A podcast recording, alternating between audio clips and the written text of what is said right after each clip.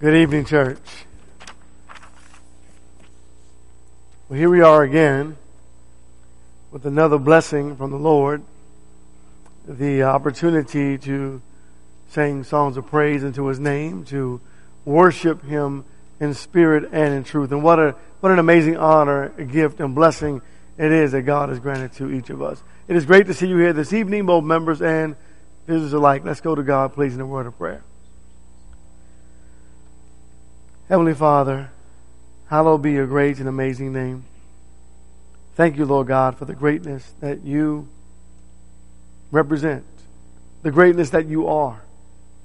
So thankful, Lord God, to know that there are words that in this life we use that describe you, that you've given to us in your word, but even those are not high enough, for we are but human. We recognize, Lord God, our humanity. We recognize our weaknesses. We recognize, Lord God, that, that you are wonderful. And your name is awesome and holy, separate from all else. Thank you for allowing us, Lord God, to know you. But greater than that, thank you for knowing us. Thank you for your great son, Jesus, who came and died on that cruel cross of Calvary, who volunteered himself, who volunteered his life that we might live, who loved us as the Godhead loved the world. Thank you for this hour of worship. Please bless us, Lord God, that our minds will be kept from worldly thought. We might focus only on you. These things we ask and pray in that wonderful name of Jesus Christ would be thy will. Amen. Turn to Matthew chapter 6, please. The end game. On a, on a certain night of the week, maybe a Friday night, uh, many families get together and uh, have a family night or a game night and, and play games like cards or, or board games or whatever it may be that, that um, you find in your particular home. And, and in that, we learn a lot. You know, you, you start playing Monopoly and you start learning a lot about your, your family mindset. And uh, that's a fun game. But, but there's another game out, and I want to, over the next uh, maybe week or two, talk about kind of board games. But I want to, I want to relate those board games uh, from a spiritual perspective or, or bring some uh, relationship in some way. The game of life. You know that little game, you've seen that, right? And you get a little car and you drive around, you put little pegs inside there and you grow. And it's interesting how, how that game goes. This, this board game is a game where, where players travel through life looking for success. And it's supposed to emulate what we do, right? We drive uh, through life, we live through and, on, on life, on our way, we're looking for success. And then you move in this game, you move from, from I think it's college to a working man, to a working family, and then, uh, and then retirement, and then that's the game of life.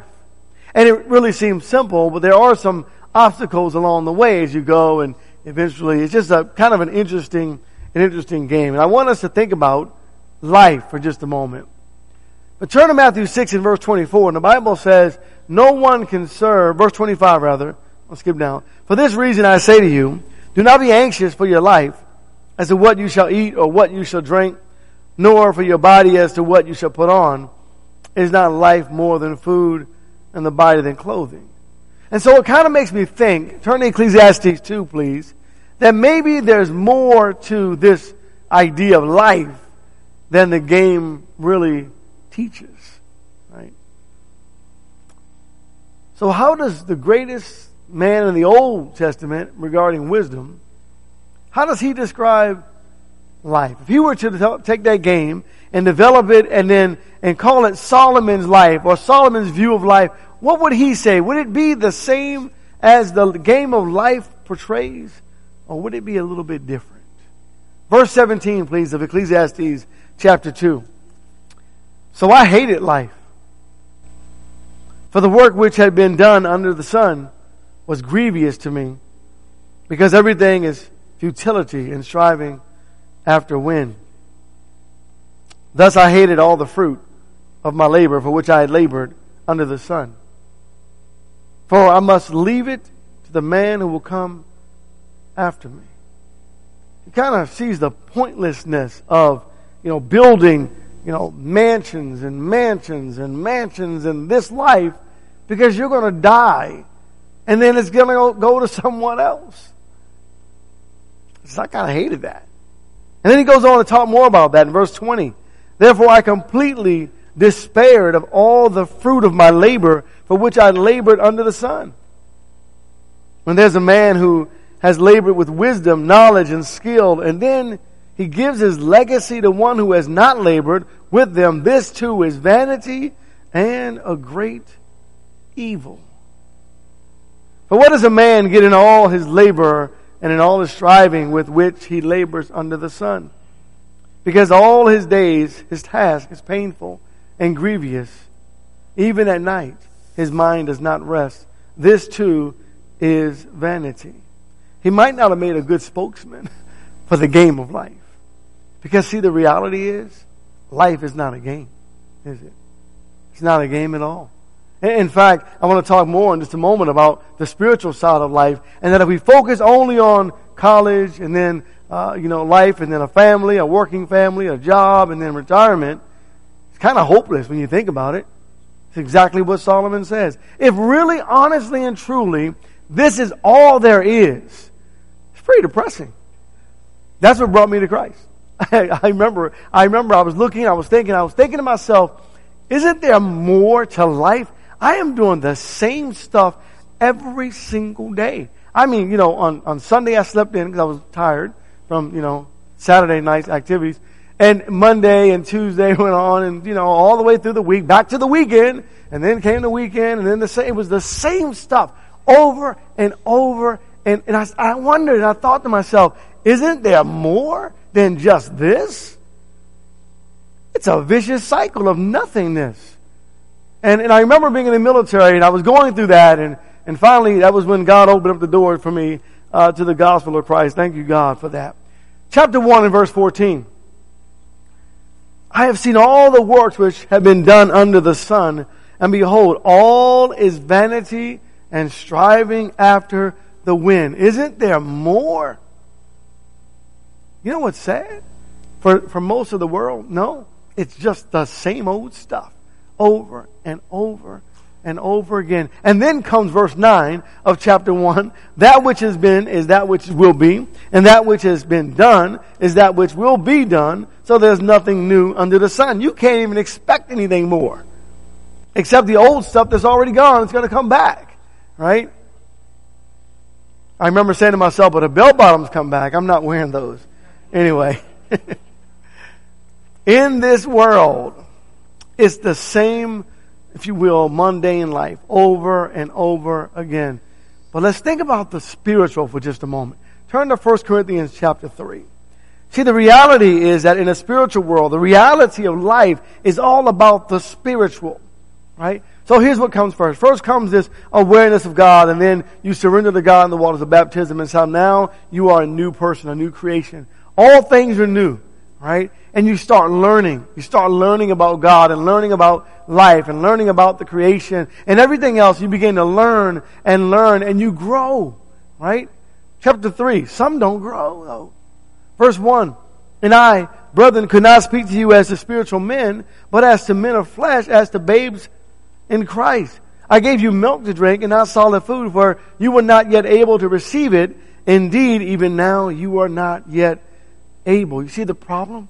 Some folks never grow because we get so stuck in this physical mindset that we never move on to the spiritual, right? I'm going to come back to that. Verse 3. For you are still fleshly, for since there is jealousy and strife among you, are you not fleshly? And are you not walking like mere men? Just not growing. Second Peter, please, chapter, chapter 3 and, and verse 18. There's the instruction that comes from Peter regarding growth. After all has been said regarding the new heavens and the new earth and life, the book ends in this way. Verse 18. But grow in the grace and knowledge of our Lord and Savior, Jesus Christ. To him be glory both now and to the day of eternity. Amen. And so some folks get stuck and, and never grow. And, and why is that? Well, because, because we get so, we become so complacent and so stuck in this physical world full of all kinds of messy things. We never can move on to the spiritual, right? We just get stuck.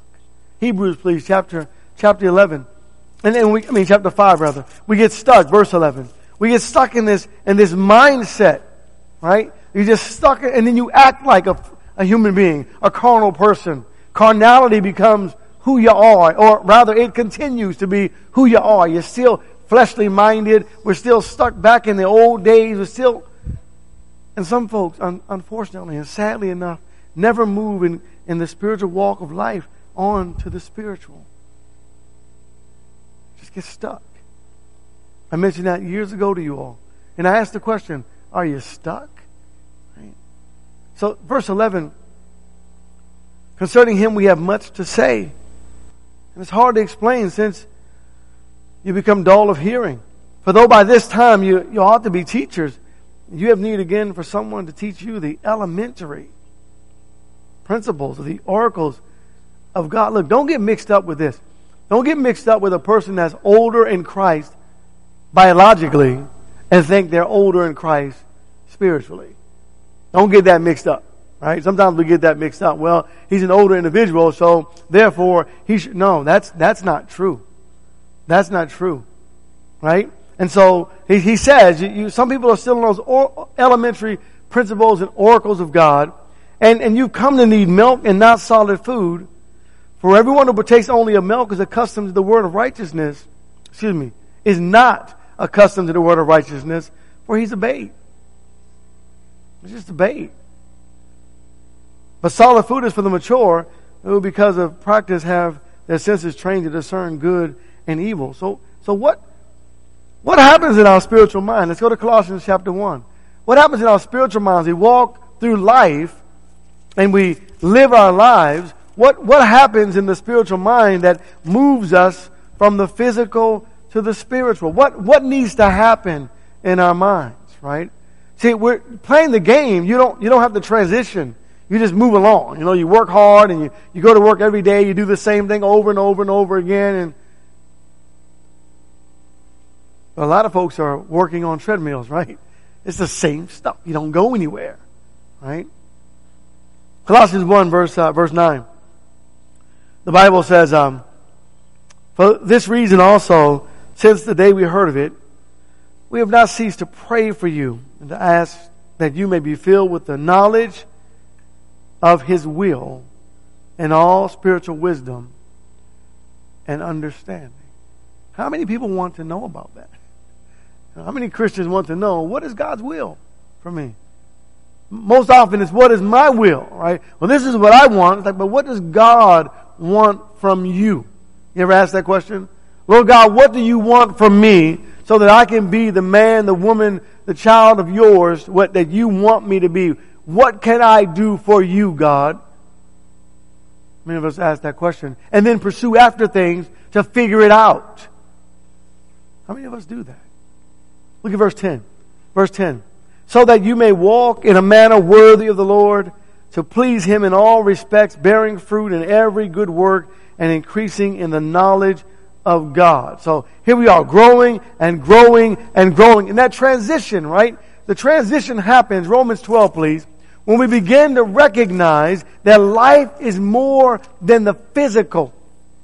Right? When we begin to recognize that, that there's more to me than what you see. Right? That's important, right? There's more to me than what you see.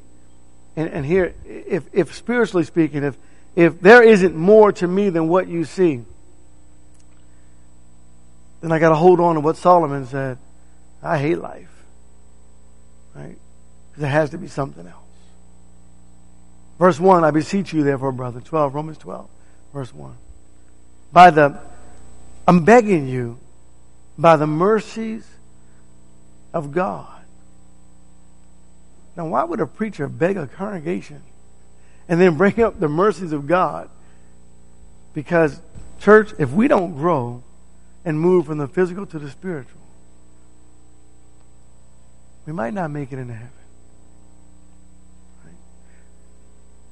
We may never, we may never learn what it really means to be a Christian. Right? Now, some of us have lived life our own way and thought about ourselves and, and made our own rules and lived for all this time and never moved from that mindset to the simple, humble, compassionate, and merciful mindset of what God wants us to be. I, I beseech you, I am begging you to present your bodies a living and holy sacrifice acceptable to God, which is your reasonable service or your reasonable uh, um, worship. But our service of worship, it's our reasonable, our spiritual, it's acceptable to God. And then he goes on to say in verse 2 and do not be conformed to this world, but be ye trans. So something has to happen. Now, I pray it's not something physical that's going to destroy my life or turn my life upside down, but rather in my, in my studies and in my prayer life and in my service life. Oh, maybe that's it. In my service life, something happens where I learn that it's more blessed to give than receive through experience. I've read it. I have the academic knowledge, but when I get to see it, wow, right? And so something happens in my service to the Lord. And be not conformed to this world, but be ye transformed by the renewing of your mind, that you may prove that will of God which is acceptable and perfect. That good and acceptable that acceptable will of God.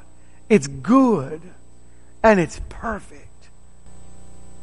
Am I still striving for perfection or have I succumbed to the idea, well, I'm never going to reach it, so I don't need to strive after it? Right? Folks, folks, you ought to try to be perfect. You ought to try every day not to sin. It's a battle every single day, you see. That's that transition of mind that must occur where you're saying, I'm just going to try to do my best. Today I'm going to do right by the Lord. Right? And in this moment and in this hour, I'm going to do right by the Lord. I want to be what God wants me to be. There has to be this transformation. So then as you live your life, turn to 2 Timothy chapter 4. As you live your life, you hope to be able to say what Paul said in verse 7. I have fought I fought the good fight. That's, are you fighting for your soul? Now, one time I was thinking, this is my own personal thought, but I'll give it to you. It, it may not mean much. I used to always think about Satan having a stranglehold around my neck. And I'm always fighting to get him off of me. And that's what helped me to keep going. Because I can fight. So I kept fighting and I keep fighting. You know that's what he's doing, right? He's every day, every day he's trying to pressure us to give up. Every day there's something new. And it's like he's got a stranglehold around your neck. And some folks just give up. You can't give up. Right? So it, it goes on. I fought the good fight. I finished the course. I have kept the faith. In the future there's laid up for, for me. Right? There's laid up for me the crown of righteousness which the Lord, the righteous judge, will award to me on that day. And not only to me, but also to all those who love his appearing. And so, reminding myself, Matthew chapter 6, please. Reminding myself that this isn't the end. Right? And so when you are fighting this fight of faith, Matthew 16, excuse me, when you're fighting this fight of faith and you're walking this walk of life, keep on fighting. And when you feel like you can't go on, keep on fighting. Right? And, and when it's really tough, just keep on fighting. Right? Verse 26, the comparison. For what will a man be profited if he gains everything about this place, right? If he gains the whole entire world. And who even wants that? Right? But, but it's okay. What would a man be profited if he gains the whole entire world, the whole world, and forfeits his soul? I heard something um, the other day. It was on a, a television. Um, I don't even know what it was. Maybe it was a. I, I don't remember. Anyway, this is what was said. I've already sold my soul. I don't even know what the what it, what it was about, the advertisement or whatever it was. I thought, you know, that's right. People are still selling their souls today. Isn't that sad? Right? What if you what if you gain the whole world, but you but you forfeit your soul? The game of life, the board game says you win. Right? Because you moved on. You got the retirement and now you're finished and you and you gain the whole world and, and God says, No, that's that's not how this works. Or what will a man be profited if he if he if he will, if he if he gives in exchange for his soul something, what would it what would it be? What would be your profit if if someone said, Okay, Tony, Satan's talking to you, and Satan says this. Here's what I believe. This is maybe my own personal belief. I believe that Satan knows this. Satan knows that all of us have a price. And every day he's digging and offering to try to find what my what my price is. How much how much can Satan give me for me to sell my soul to him? Right? Can I give you the whole world, Tony? Will you sell me your soul then? He tried to give it to Jesus, didn't he? Jesus, I'll give you everything, Jesus. Look at all this stuff. I'll give it all to you. What's your price? So maybe we ought to ask ourselves that very same question. What is, what is our price? What would a man give in exchange for his soul? Finishing that verse out. What would a man give? I don't know. So I want to go back to, to Solomon in Ecclesiastes chapter 2, please. Am I chasing after the wind? You know, money has wings and it flies away. The physical game of life teaches us to gain all that you can without the consideration of your soul. Right? That, that's a totally different issue. Solomon says to us in verse chapter 2 in verse uh, 9 Then I became great and increased more than all who preceded me in Jerusalem. My wisdom also stood by me. And all that my eyes desired, I did not refuse them. I did not withhold my heart from any pleasure, for my heart was pleased because of all my labor, and this was my reward for all of my labor. This, thus I considered all my activities, which my hands had done, and the labor which I had exerted and behold, all was vanity and striving after wind. And there was no profit under the sun. And, and, someone who's playing the game of life would, would not have expected that, that kind of wording or thought from, from the, the richest man in the world at his time. They would have thought like our Warren Buffett and uh, whoever, whoever else there is, you know, the, those rich folks that, oh, they've achieved it. And Solomon says, nah, no, even they realize you're missing something. You're missing the greatest part of life. Solomon said, I realize that after all the vanity in my life, after all that I gained and all that I've striven after, and I looked at it and I said to myself, all of this is vanity. Let's go back to Proverbs chapter 24. Spirituality teaches us not to store up your treasures on the earth. Spirituality teaches us not to put all of your eggs into that basket. Put it in God.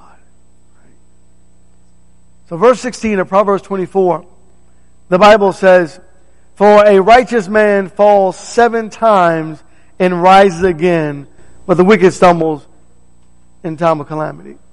A righteous man falls, but here's what God has gifted us with. if you have the breath of life, you can get back up. Spiritually speaking, right? Look at chapter 3. You can fall, we can, we can strive and strive after Christ and find ourselves falling short, but, but God gives us the ability through Him, through Jesus, to get back up if we so choose. Verse 5. Trust in the Lord with all of your heart and do not lean on your own understanding. In all of your ways acknowledge Him and He will make your paths straight. Just, if you just keep walking one more day, one more hour. Galatians chapter 5, please. I, I want to look at, I love this. This verse is just, it's just so powerful. Um, when you think about walking and, and fighting this uh, fight of faith, all of us, look, all of us have our own weaknesses and our own strengths and our own struggles, and and, and it's all relative. I mean, there's not one that's that's that's um, to be in. You know, when we look at it, and we say, well, this one isn't to be considered. All weaknesses and strengths and, and life, etc., must be considered. Right? We got to think about everybody else as we're thinking about ourselves. You know, before I before I do this, before I say that, before I act this way, before I act that way, I need to think about other people. Right? So I'm thinking about you, you're thinking about me, we're thinking about God. And, and the scripture says, well, well, well, preacher, when you're doing that and you're living your life that way and you're always thinking about others, when do you get to have fun? That's the, that was always the struggle, right? Christians don't, or Christians never, we never have fun. That's not true. Right? When you have pers- the proper perspective, life is always fun. Because every day there's something new from God, right? There's, there's, there's, um, there's gladness in the morning, right? There's joy. Some mornings aren't as joyful as other mornings, but there's joy. It all kind of goes away. All this stuff all goes away. But I want you to listen to what the Holy Spirit says to us in the book of Galatians, chapter 5, verse 16. But I say, walk by the Spirit, and you will not carry out the desires of the flesh. For the flesh sets its desire against the Spirit, and the Spirit against the flesh.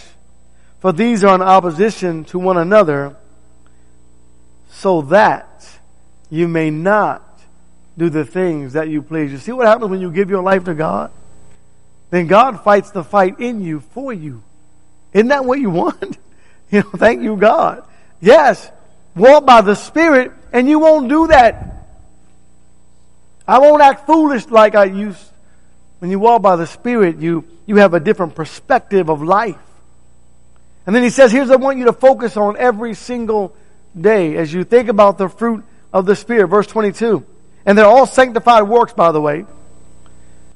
But the fruit of the Spirit is love, joy, peace, patience, kindness, goodness, faithfulness, gentleness, self-control. And against such things there is no law. Each one of these are sanctified works. Set apart. Right? Because God qualifies it. You see, Hitler loved. And you could say, oh, well, see, he's practicing the fruit of the Spirit. Well, you know that's not true. Right? It has to be the right kind of love. It has to be a, a fruit of the Spirit of God, an agapeo love. And it was not that. It was a selfish love. It was a love of storge, a love of family. And that was it, right? Didn't love anybody else but himself and his family. But God says no, he didn't have brotherly love. Phileo. He didn't have agapeo love. His, his love was not sanctified in the Spirit. And joy the joy, what kind of joy? God joy. Not the joy we make up or we drum up in our minds, but God joy. I could go through this one verse or one idea after the other to realize these are sanctified works. This is not fruits of the Spirit, it's fruit, singular, of the Spirit. We cannot give up the spiritual game of life. I'm, I'm wrapping this up.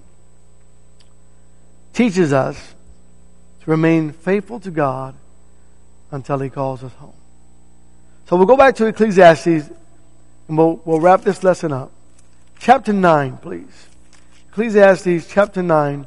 I want you to just look beginning at verse, at verse 1. Ecclesiastes 9 and verse 1. Listen to what, listen to what God says to us. He says, For I have taken all of this to my heart and explain it that righteous men, wise men, and their deeds are in the hand of God.